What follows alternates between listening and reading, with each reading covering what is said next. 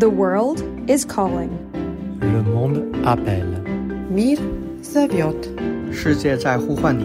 Il mondo ci chiama. Verden kalder. Da hun var bare 21 år, gav prinsesse Elisabeth det britiske folk og folk i det britiske imperium et løfte. Hun lovede, at hun ville tjene dem hele sit liv, om det så blev et langt eller et kort. I declare before you all that my whole life, whether it be long or short, shall be devoted to your service and to the service of our great imperial family to which we all belong.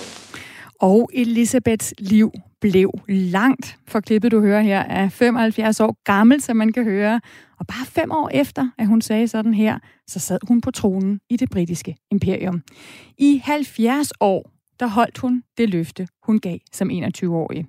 Helt indtil i går, den 8. september, hvor dronning Elisabeth II så ind i en alder af 96 år. Og derfor tegner vi i Verden kalder i dag et portræt af dronning Elisabeth II, og vi spørger, hvilken betydning hun havde, om vi overhovedet kan adskille kvinden fra institutionen.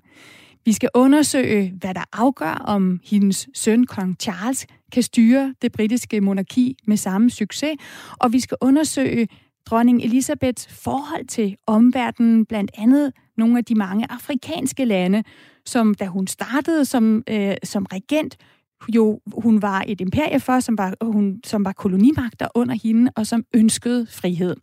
Du kan skrive ind til mig på 1424, hvis du har noget bud på, om den her institution, det britiske kongehus, kan overleve nu, hvor dronning Elisabeth er gået bort.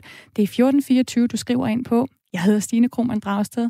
Velkommen til Verden kalder.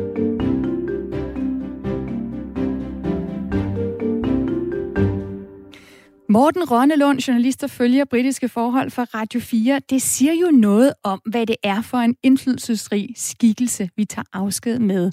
At både Ruslands Putin, Ukraines Zelensky, USA's Biden og Pave Frans, samt mange, mange andre, hylder hendes tid som leder. Hvad var hun for en dronning? Hun var en enormt samlende dronning. Øh, hun var en dronning, der holdt på formerne, og trods øh, den meget sådan, protokolbevidste, altså regler og traditioner, øh, tilgang hun havde, så lykkedes det alligevel at blive folkelig og, øh, og folkeligt elsket. Ikke mindst har vi set det her i de senere år. Hendes deltagelse i en lille film med James Bond, der øh, OL kom til London i 2012. Der viste hun også sin humoristiske side, og folk så en lidt anden side af den der øh, dronning, som ellers er øh, upper, stiff upper lip, som de, øh, som de siger. Øh, og så igen til hendes øh, eget jubilæum, 70-års jubilæet, hvor hun også optrådte i en film med Paddington Bjørn.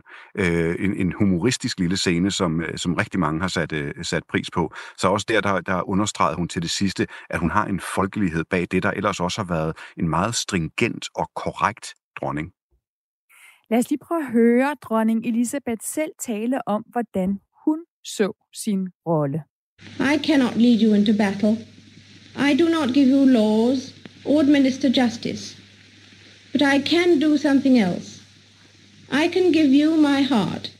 Jeg kan ikke lede jer ind i kamp. Jeg lovgiver ikke. Jeg står ikke for retfærdighed, men jeg kan give jer mit hjerte, sagde dronningen i sin juletale i 1957.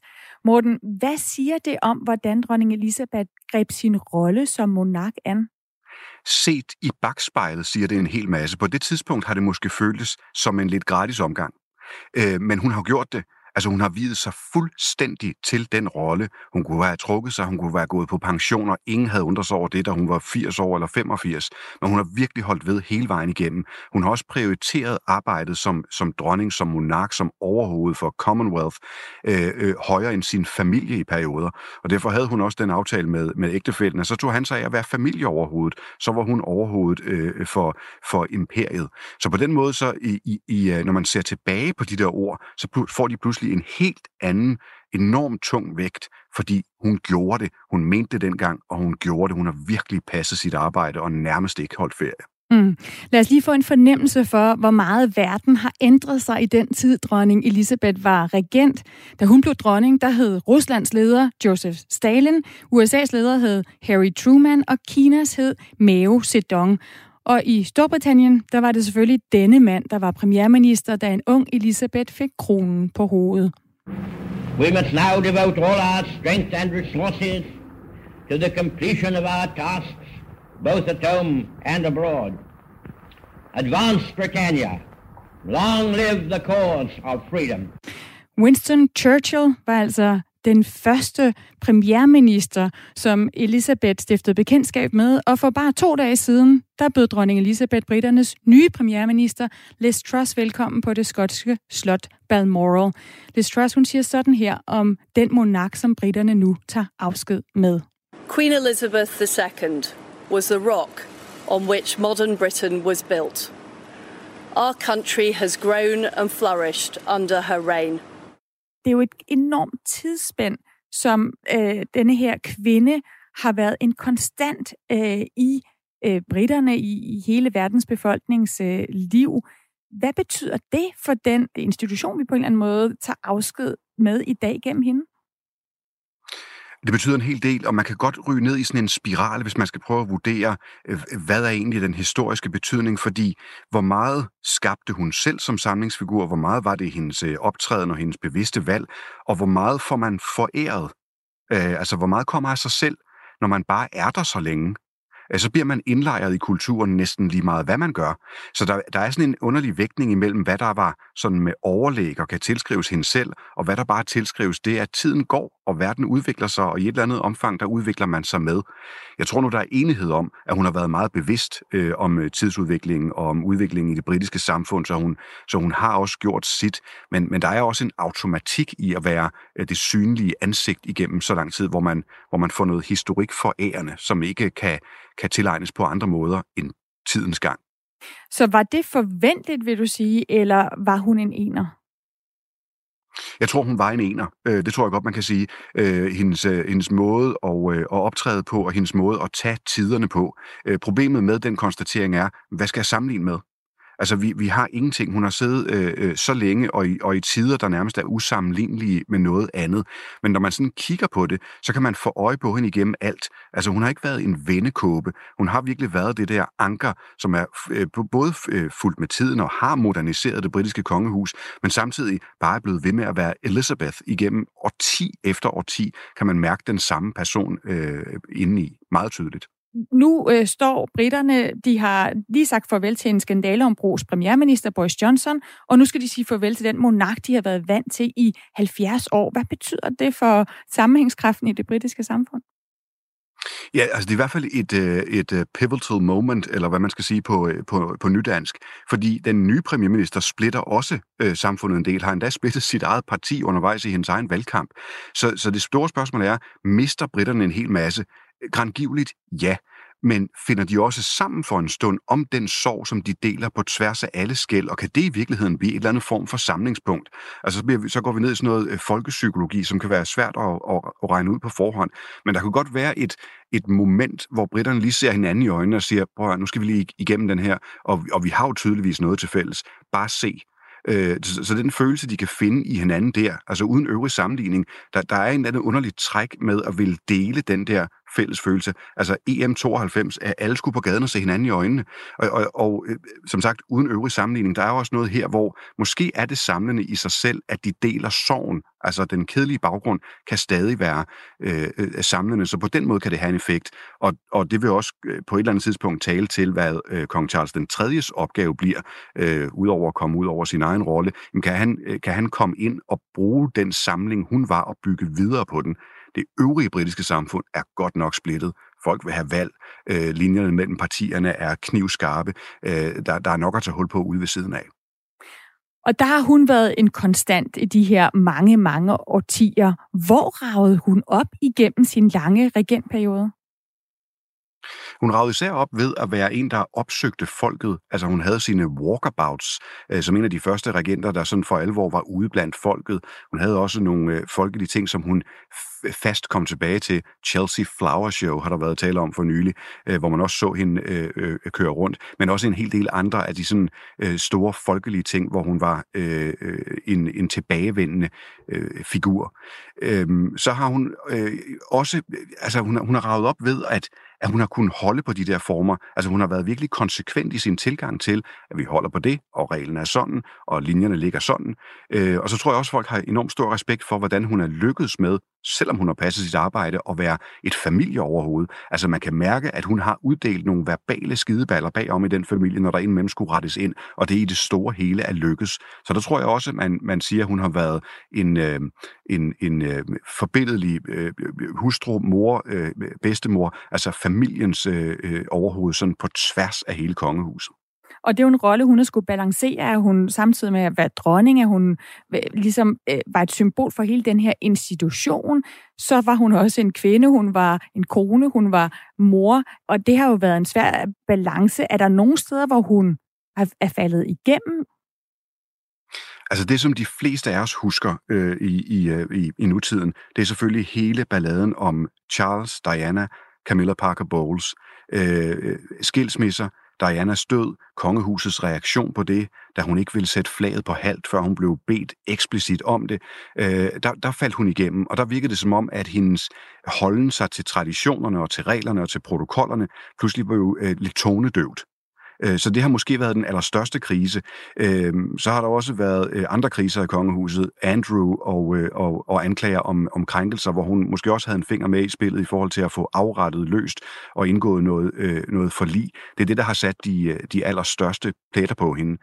Men, men altså for, for, for vores generation, hvis man kan tillade at sige det, for vi er jo trods alt mange og på tværs af, af mange aldre, men der vil det måske især være Charles, Diana og, og, og, og hele den periode, hvor, hvor paparazzi øh, var en stor ting, og hvor pressen var efter kongehusene. Også herhjemme, øh, det, var, det var der, hvor hun måske indimellem ikke rigtig fik, øh, fik lyttet til, øh, til, hvad befolkningen sagde.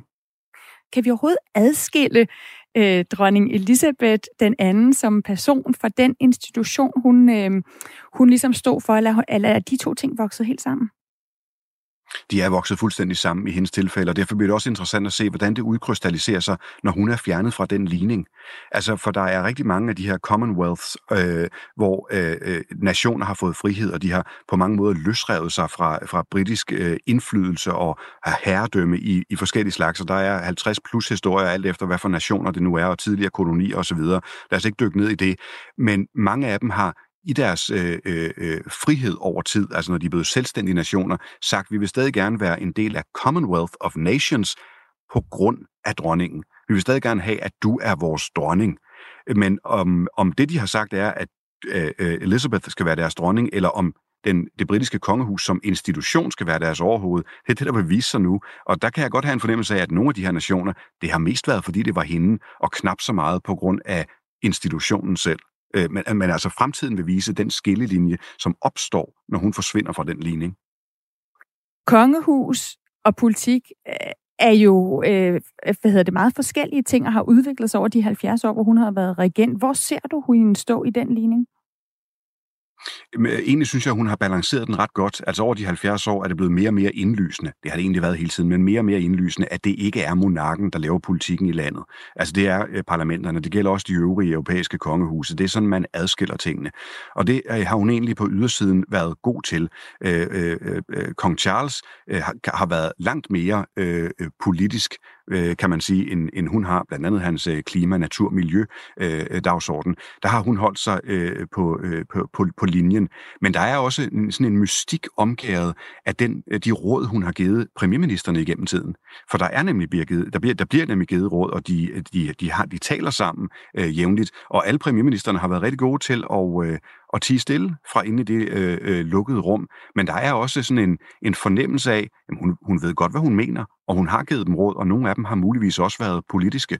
Øh, men det er jo så råd, som de kan tage til sig eller ej. Hun har ikke lige så åbenlyst øh, ført en, en politik ud i befolkningen. Snarere har hun været det der langsomme, øh, øh, sikre skib igennem øh, den britiske historie, som politikerne så har skulle øh, sådan trykke hårdt for at, at, at rykke. Altså, øh, du ved, ingen overlagte armbevægelser og et holdepunkt for rigtig mange mennesker, både i Storbritannien og i resten af verden.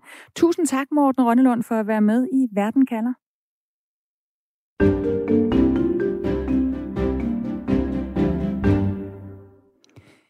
De fleste britter har aldrig oplevet andre sidde på tronen end dronning Elisabeth. Ja, faktisk er 9 ud af 10 af dem født i løbet af Elisabeths 70 år i spidsen for Storbritannien og for det britiske imperium.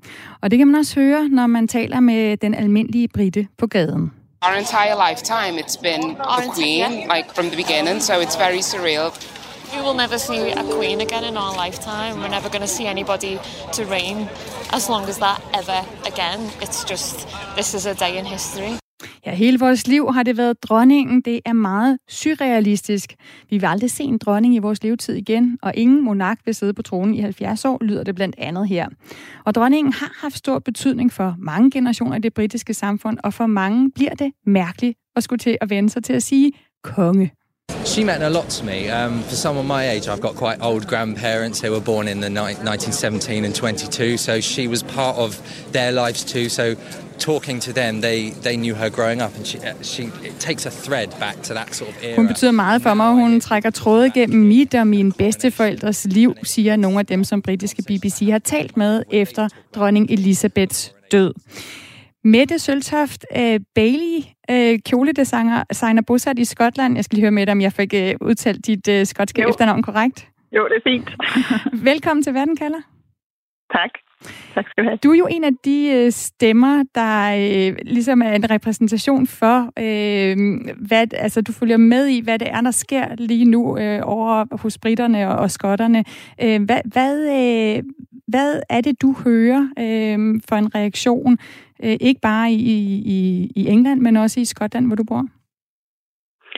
Ja, altså, øh, jeg, jeg, tror, jeg tror, det er en svær situation nu. Altså, øh, dronningen er meget vældig, øh, både i Skotland og, og Storbritannien som det hele, og hun har nok meget været sådan ligesom en slags lim, der har holdt tingene sammen, også i forhold til Commonwealth og alle de andre nationer, som der er, øh, som der jo er, mange af dem har forladt Commonwealth, mens hun har, har været øh, øh leder, eller Øh, dronning, ikke også? Men, men hun har alligevel formået at beholde sådan en meget fin diplomatisk forhold til, til, til de lande. Og, og jeg tror, der er rigtig mange, der måske principielt er imod monarkiet, men de er for dronningen. Så øh, hun er meget populær og meget vældig. Så øh, menings, øh, øh, altså statistikkerne viser, at, at prins Charles, øh, eller kong Charles ikke er, er nær så populær. Så det, det er det med at vende sig til at skulle sige kongen. Ja, ja. ja. ja, absolut. Så det kan jo øh, være, det, øh, at det ændrer lidt på tingene øh, sådan fremover. Og det er jo det, vi, vi, det er interessant at høre fra dig. Det er også noget, vi kommer til at tale om mere, det her med, om det er dronning Elisabeth, man egentlig gerne vil, vil have, og det er derfor, man har beholdt hende som statsoverhoved, øhm, og, og, og, og hvor meget det egentlig har at gøre med, med selve den kongemagt, øh, der er i, i Storbritannien. Øh, Mette, ja. du har jo selv været i samme rum som dronningen. Øh, hvordan det? Ja, Altså, jeg, jeg, jeg er så bedt over, jeg har faktisk to gange været inviteret til hendes officielle residens i Edinburgh, som er det, der hedder Hollywood House. Og så har jeg to gange været i selskab med en um, Royal Ascot. Jeg hørte, I talte om Chelsea Flower Show, men Royal Ascot er jo det der store hestevedløb, hvor dronningen altid deltager. Hun har som regel sin egen uh, hestevedløb, uh, vedløbsheste til at, at, at løbe der. Og øh, den ene gang, der havde jeg, altså det er jo alt sammen i forbindelse med mit arbejde, der havde jeg lavet en, øh, en dragt til en af de damer, der sad i samme karet som hende, som øh, den, den øh, kongelige karet kommer øh, ind øh, på, på selve vedløbsbanen, inden, inden løbet starter, og det er simpelthen så flot. Øh, og der havde jeg lavet en øh, specialdragt til en dame, der der, og så var det så sjovt, at netop den dag, øh, der dronningens øh, en af hendes vedløbsheste, de vandt øh, et løb, og dronningen var simpelthen så glad, og hun hoppede op og ned, armene op, og det var på forsiden af alle aviserne, og min, min, min spacerdragt der, den stod jo så ved siden af, så det var jeg ret stolt af.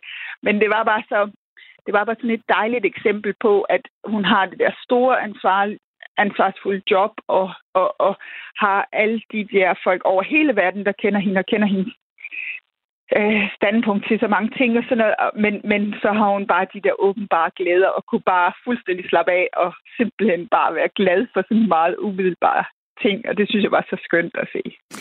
Mette Søltoft, tusind tak for at komme med den fortælling om, øh, hvordan hun jo også øh, er en almindelig person, samtidig med, at hun, ja. hun er det her øh, statsoverhoved. Blandt andet også øh, for Skotland, hvor hun jo altså øh, er, som du fortæller, vældig populær, og selvom der er mange, der egentlig måske er imod det her med overhovedet at skulle have øh, en, en konge eller dronning over sig. Tusind tak for at være med i Verden kalder. Selv tak. Altså Mette Søltoft Bailey, som er kjoledesigner og bosat i Skotland. Og så kan jeg gå direkte over til dig, Thomas Larsen, politisk redaktør øh, og real kommentator her på Radio 4. Du har lyttet med til reaktionerne blandt andet her fra, fra Skotland. Øhm, og, og du er jo med for at prøve at give os en, en forståelse af, hvilken type royal leder, dronning Elisabeth den anden har været. Altså hvilke virkemidler hun havde succes med at bruge for at blive, som vi hører her, den her populære monark, selv når der var modstand imod selve ideen om kongehuset. Øhm, hun døde jo, dronning Elisabeth, uden at give nogen som helst. hun har aldrig givet et interview til nogen medier. Men lad os lige høre hende fra en juletale til Nationen i 1957, hvor hun siger, at øh, det er uundgåeligt, at jeg for mange af jer virker som en fjern figur. Prøv at lytte med her. It's inevitable that I should seem a rather remote figure to many of you, a successor to the kings and queens of history, someone whose face may be familiar in newspapers and films, but who never really touches your personal lives. But now, at least for a few minutes, I welcome you to the peace of my own home. Ja, altså, det kan godt være, at jeg aldrig kommer til at røre dit personlige liv, siger dronningen her, men nu byder jeg dig indenfor i freden i mit eget hjem. Det er den første tv-optræden, hun laver, Thomas Larsen, i 1957. Det er mange år siden.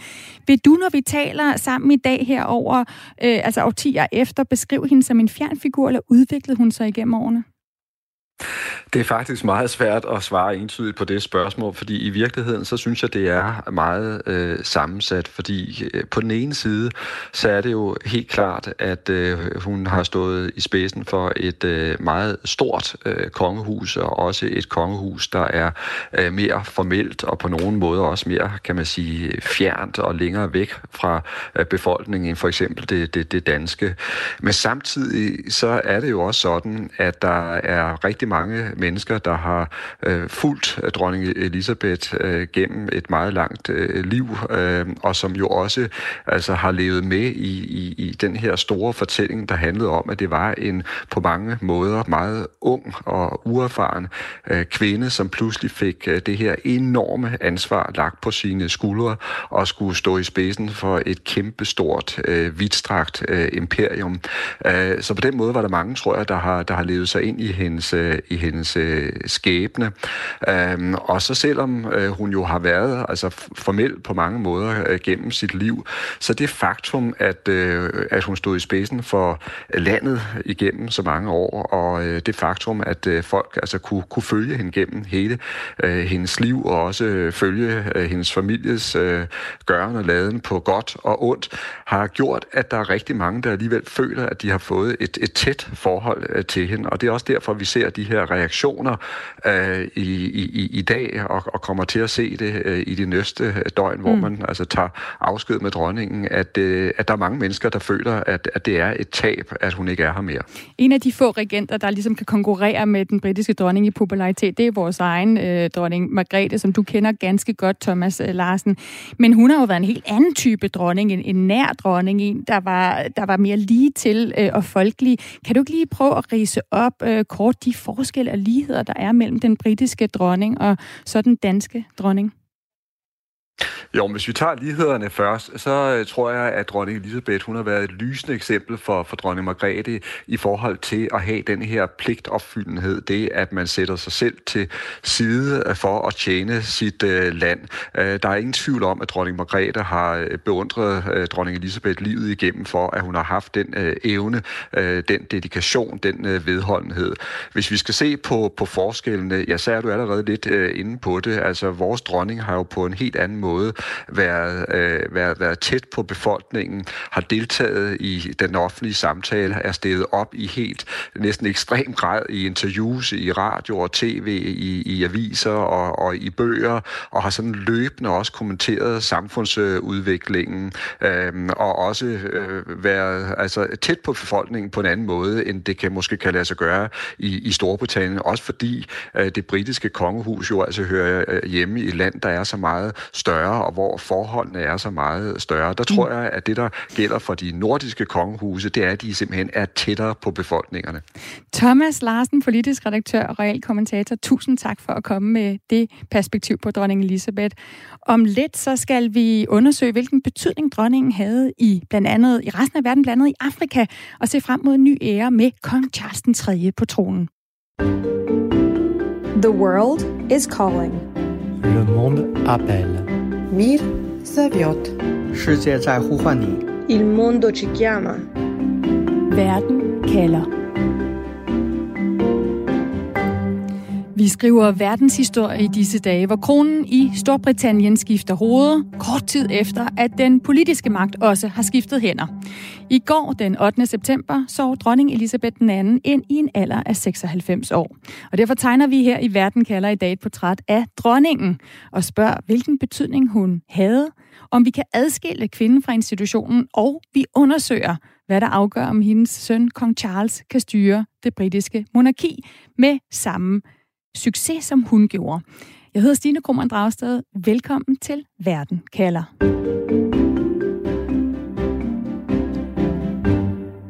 Den aller sidste premierminister og den 15. af slagsen, der fik lov til at møde dronning Elisabeth, er den nyvalgte britiske premierminister Liz Truss, som for bare få dage siden var til tiltrædelsesaudiens hos dronning Elisabeth. Hun sagde sådan her om dronningens død i en tale i går. We are all devastated by the news that we have just heard from Balmoral. The death of Her Majesty the Queen is a huge shock to the nation and to the world. Queen Elizabeth II was the rock on which modern Britain was built. Vi er alle dybt berørte. Dronningens død er et enormt chok for nationen og for resten af verden.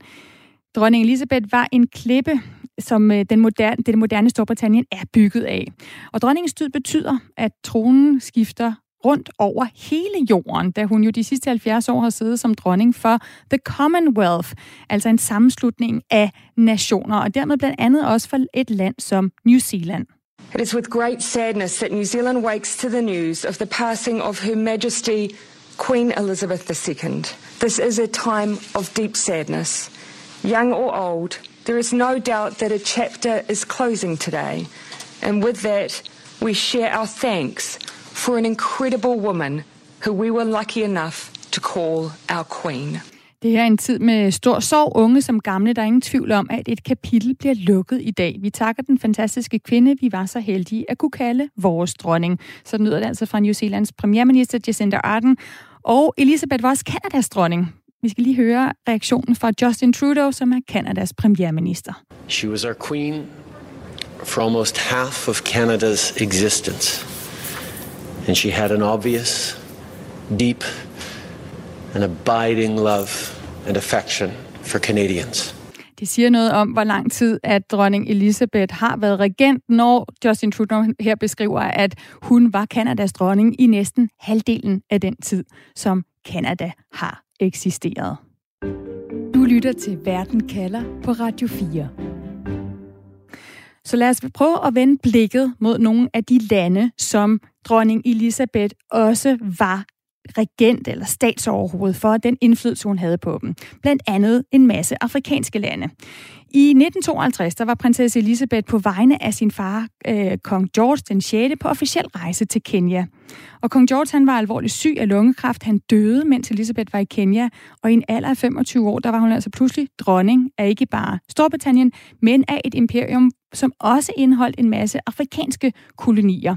I løbet af sine syv årtier på tronen, der har hun været statsoverhoved for hele 32 lande. Og mange af dem altså afrikanske lande, som Storbritannien koloniserede og som ønskede uafhængighed, da den unge dronning trådte til. Så hvordan håndterede dronningen øh, de brutale spor, som hendes britiske imperium jo også har sat i mange af de her afrikanske lande, og den øh, status, som kongehuset trods alt stadigvæk havde i Afrika. Det skal vi finde ud af sammen med dig, Stig Jensen, lektor ved Center for Afrikastudier på Københavns Universitet. Velkommen til Verden kalder. Jo, tak. Stig, hvor nært et forhold, nu, hø- nu hører jeg her, nu fortæller jeg om, hvordan hun var i Kenya, da hun jo simpelthen fik at vide, nu var det hendes ansvar, nu fik hun øh, kronen på hovedet. Hvor nært et forhold havde dronning Elisabeth til Afrika? Et meget, meget nært forhold. Jeg tror allerede, hun, jeg tror i begyndelsen af 20'erne var hun faktisk allerede i Afrika, i besøg i Sydafrika. Hun har besøgt Afrika talrige gange. Øh, så på den måde havde hun et utroligt nært øh, forhold til kontinentet. Og som du også nævnte, så er der jo sket ufattelig meget i de der øh, 71 år, hvor hun har siddet i magt, ved magten fra at være kolonimagt til den der afkolonialiseringsproces, og det at samles øh, øh, i, i den her organisation af Commonwealth som, som selvstændige nationer. Vi har fået en sms fra Mads på Nørrebro, der skriver, at dronning Elisabeth den anden og det britiske kongehus er det største ikon for kolonialisme og imperialisme med guldranet ornamentering. Guldet kom ikke fra den britiske jord, skriver Mads fra Nørrebro altså.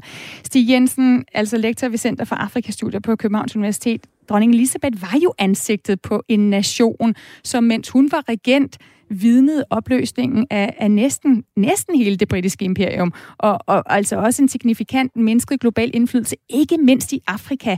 Hvad sagde hun til de her krav om frihed, der kom fra mange øh, afrikanske lande? Jamen, øh, der kan man sige, for det første er det jo vigtigt at, at sige, at, at i England, øh, så har så har dronningen jo mere haft sådan en ceremoniel betydning. Og der er det jo vigtigt at sige, at den der ceremonielle og det der med kongehus og de lange traditioner og alle de der ting, er jo faktisk noget, som rigtig mange afrikanere kan relatere sig til, og som har enormt stor respekt for. Så det er den ene side af den, af den her dualisme. På den anden side, som Mads har fuldstændig ret i, det er jo England, som alle andre kolonimagter i Afrika, har jo i vid udstrækket, øh, udstrækning udbyttet øh, det afrikanske kontinent. Så det, der var Elisabeths rolle, da hun kommer til magten, det er jo ligesom også at samarbejde med, med de her afrikanske lande, jo, som på den ene side øh, gerne vil være selvstændige, have selvbestemmelse, men på den ene, anden side, hun gerne, og de måske også selv lidt gerne, vil være med i sådan et netværk af lande. Og det var jo det, hun skulle navigere i.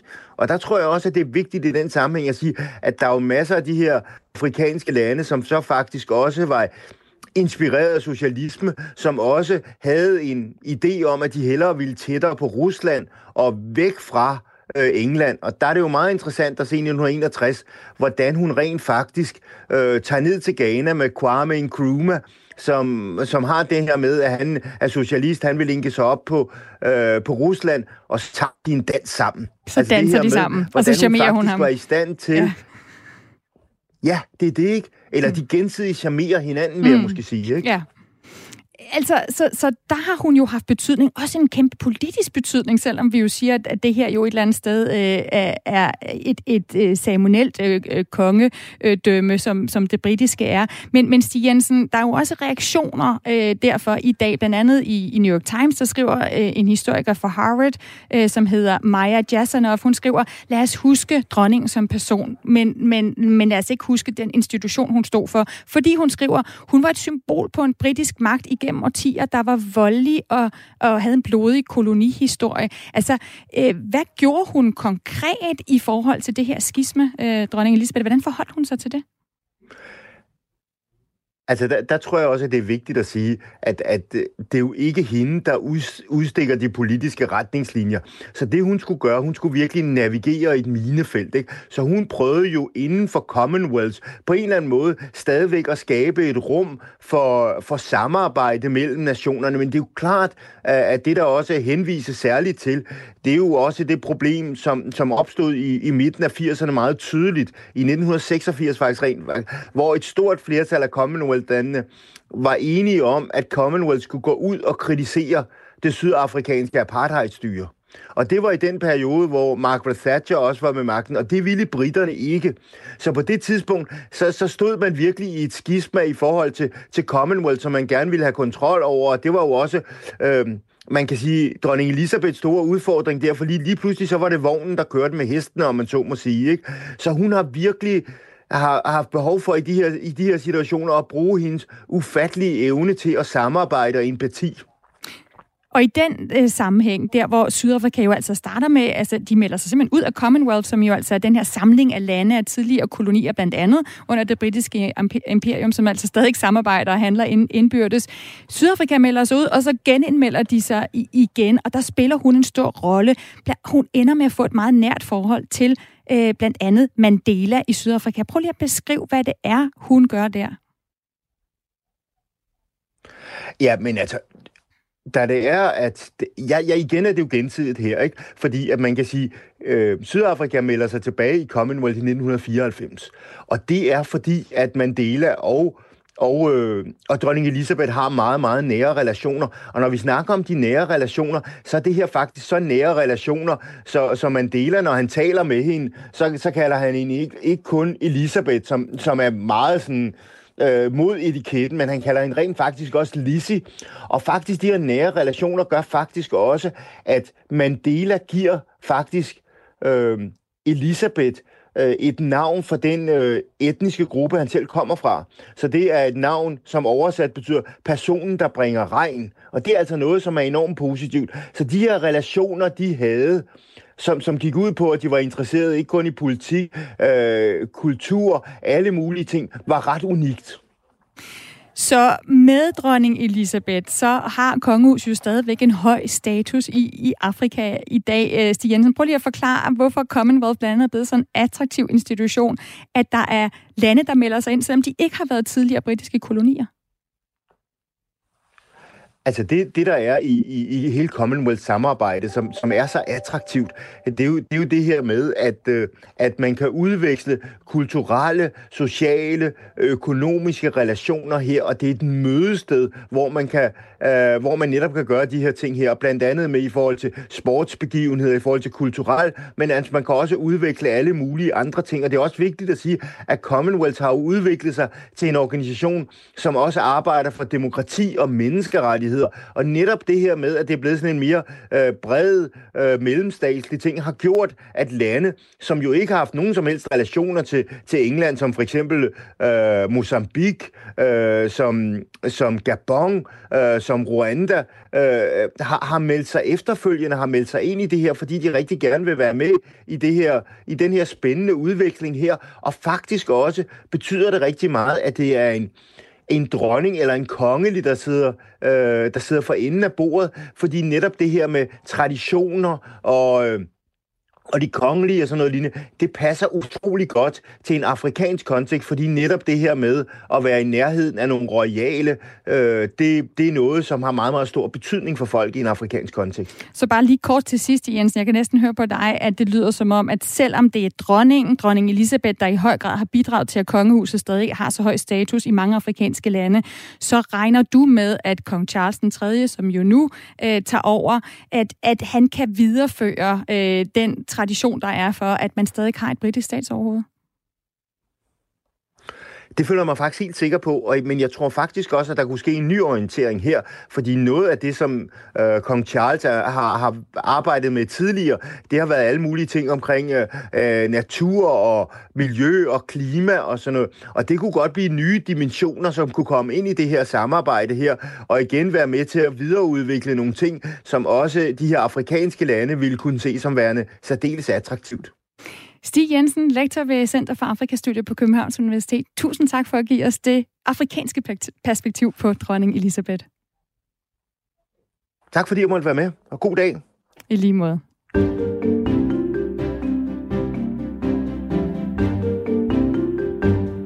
Så lad os vende os imod kong Charles den 3. af Storbritannien, som jo nu skal efterfølge dronning Elisabeth, altså Elisabeths ældste søn. Og det skal vi kigge på. Ham skal vi kigge på sammen med dig, Birgitte Borup, udlandsredaktør på Berlingske. Velkommen til Verden kalder. Tak for det. Birgitte, hvordan bliver det anderledes med kong Charles på tronen i Storbritannien? Det vil først og fremmest blive meget psykologisk anderledes, fordi britterne jo i den grad har vendet sig øh, til dronning Elizabeth. Nu er det pludselig manden, som har repræsenteret mange forskellige ting gennem de seneste mange år. Han har øh, lige for tiden er han populær, han er en, et afholdt medlem af det britiske kongehus. Der har også været perioder, hvor han har haft det rigtig svært popularitetsmæssigt, øh, og nu er det altså, det her er jo noget, han har ventet på. Han er den kronprins i historien, der har ventet længst tid på rent faktisk at blive konge.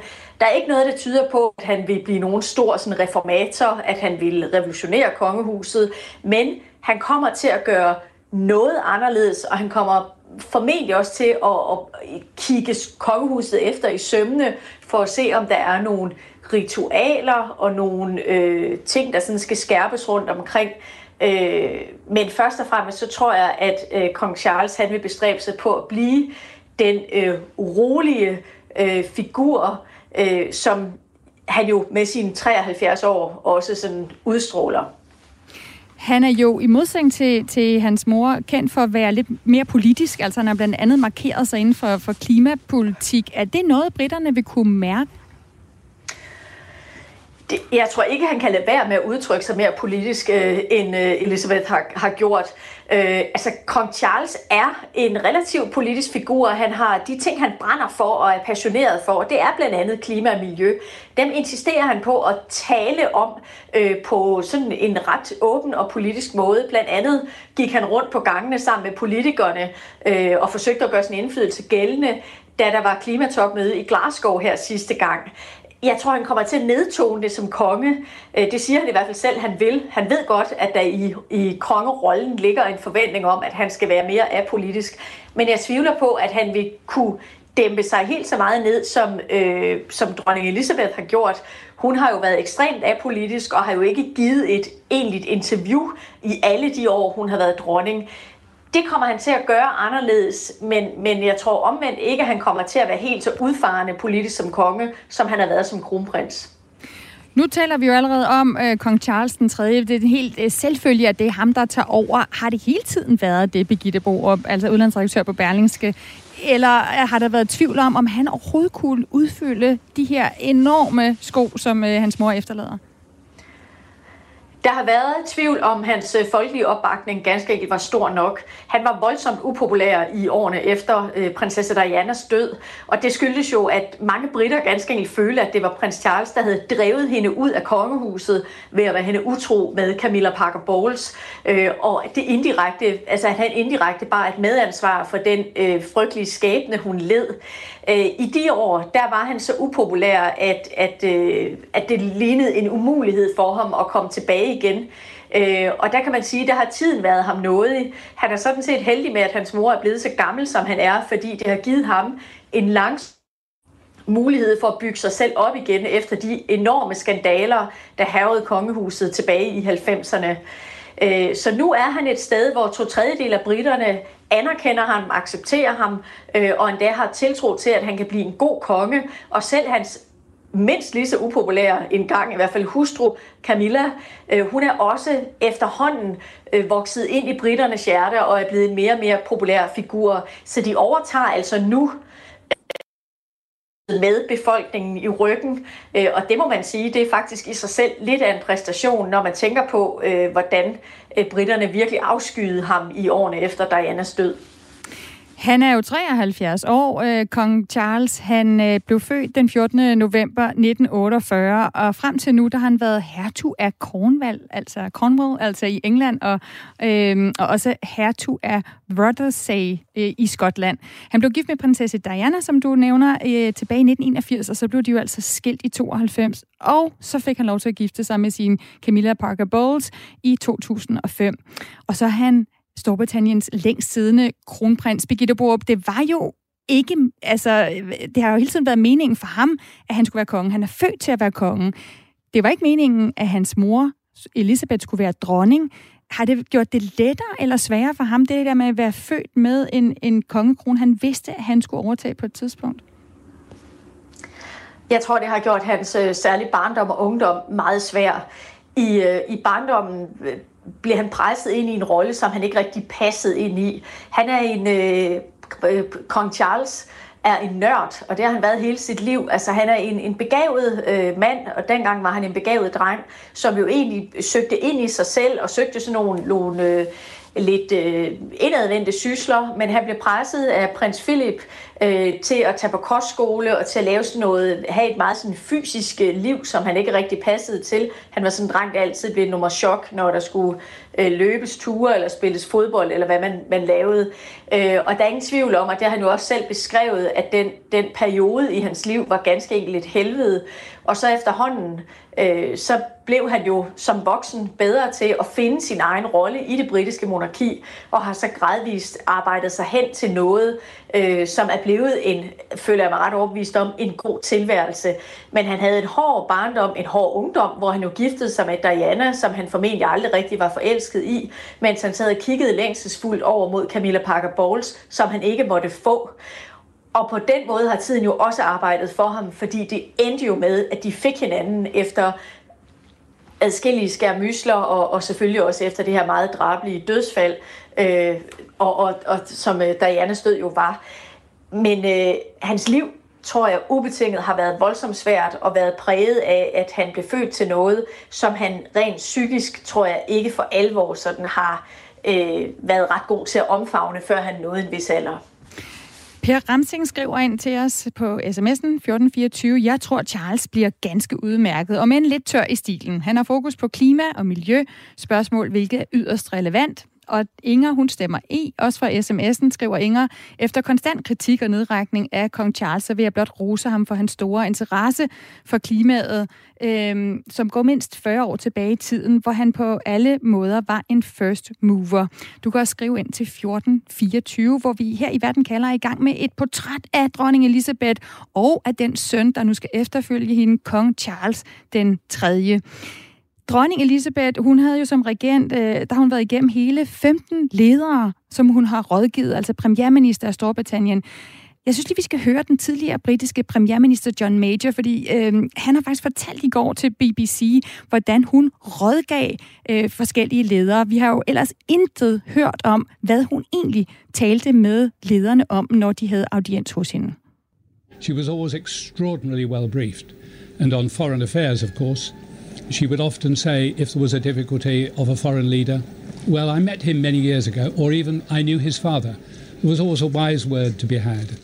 Ja, hun var altid sat enormt godt ind i sagerne, når det galt udenrigspolitik, og der var et problem med en udenlandsk leder, så sagde hun ofte, jeg har mødt ham, eller jeg kender hans far. Og der var altid et visdomsord at få fra hende, sådan beskriver den tidligere britiske premierminister John Major, altså den, den rolle, øh, Birgitte Boer som dronning jo altså så også spillede med at rådgive og støtte Storbritanniens politiske ledere, og hvordan de skulle, skulle håndtere omverdens ledere. Tror du, kong Charles den 3. kan gøre det samme? Til et vis grad vil han måske kunne det. Han er i hvert fald en mand, som er meget grundig. Han er øh, blevet beskrevet, jeg har talt med, med flere britter, som har mødt prins Charles og kender ham ganske indgående, og de beskriver ham alle sammen som en ekstremt vidende mand, som en mand, der går op i de emner, han skal beskæftige sig med, og det synes jeg er en enorm fordel. Det er jo også det, vi har set med vores egen dronning Margrethe. Hvis man interesserer sig for noget, så bliver det alt andet lige nemmere at gå ud og repræsentere med troværdighed. Øh, Charles er kendt som en, en øh, øh, mand, der sætter sig ind i tingene akkurat, som øh, dronning Elizabeth øh, gjorde. Øh, hvorimod at prins William, altså hans søn, han tilhører en, en anden generation, som bare ønsker sig nogle talestreger øh, og, og kende emnerne sådan mere perifært. Jeg tror godt, at den grundighed, Charles har i, i sit arbejde, den vil kunne komme også de politiske ledere, han skal samarbejde med til gode. Altså jeg tror sagtens, han vil kunne gå ind øh, i en, øh, en rolle som en begavet samtalepartner øh, for de mennesker, han nu skal til at omgås øh, i sin hverdag, på samme måde som dronningen har været. Birgitte Borup, øh, han bliver nok ikke helt så populær en konge som dronningen, det får vi at se, men hvad kommer til at afgøre, om han kan med, med lige så stor succes modernisere øh, den institution, som han nu skal lede, som, som hans mor jo imod væk gjorde igennem 70 år? Hans opgave bliver en anden, fordi øh, dronning Elisabeth var så ung, og det lå i kortene helt fra begyndelsen, at hun skulle sidde der i virkelig mange år. Prins Charles opgave bliver måske i højere grad at sådan vedligeholde og sørge for, at kongehuset står stærkt, når hans søn øh, skal overtage. Og der må man jo bare ærligt sige, det er simpelthen, der er en forskel på at øh, at overtage et kongehus som en ung kvinde, og så overtage det som en 73-årig mand. Øh, jeg, jeg tror, hans øh, modernisering øh, vil komme til måske i højere grad at, at, at give sig udtryk øh, ved, at han vil, vil bruge medierne på en anden måde. Øh, han vil være mere åben, tror jeg, og omkring øh, både hvad han mener om ting, men måske også omkring, øh, altså hvad han tænker øh, som, om, om sit eget liv og om sin hverdag. Ja, ja, der har dronning Elizabeth jo været ekstremt lukket og tænkt, jo mindre at folk vidste, jo bedre. Det tror jeg, at Charles kommer til at forandre, og på den måde kommer han til at repræsentere en overgang til næste generation, øh, som jeg tror vil komme til at, at, øh, at arbejde meget mere med åbenhed, end øh, dronning Elisabeth har gjort. Sådan lød vurderingen fra Birgitte Borup, udenlandsredaktør på Berlingske Tidene, i det her portræt, vi tegner af dronning Elisabeth og hendes efterfølger, kong Charles.